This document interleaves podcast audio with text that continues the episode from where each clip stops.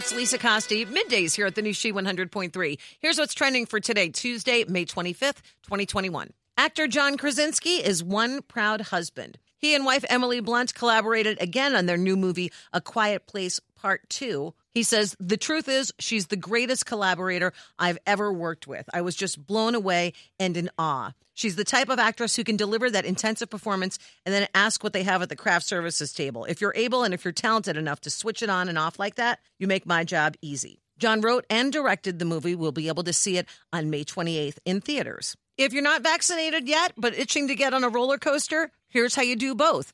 Cook County Health will hand out a free ticket to Six Flags Great America tomorrow to anyone who gets a shot at one of its locations. About 15,000 tickets will be distributed while supplies last. Appointments can be made by visiting vaccine.cookcountyil.gov. And as if we needed an excuse to imbibe, today is National Wine Day, so cheers to you.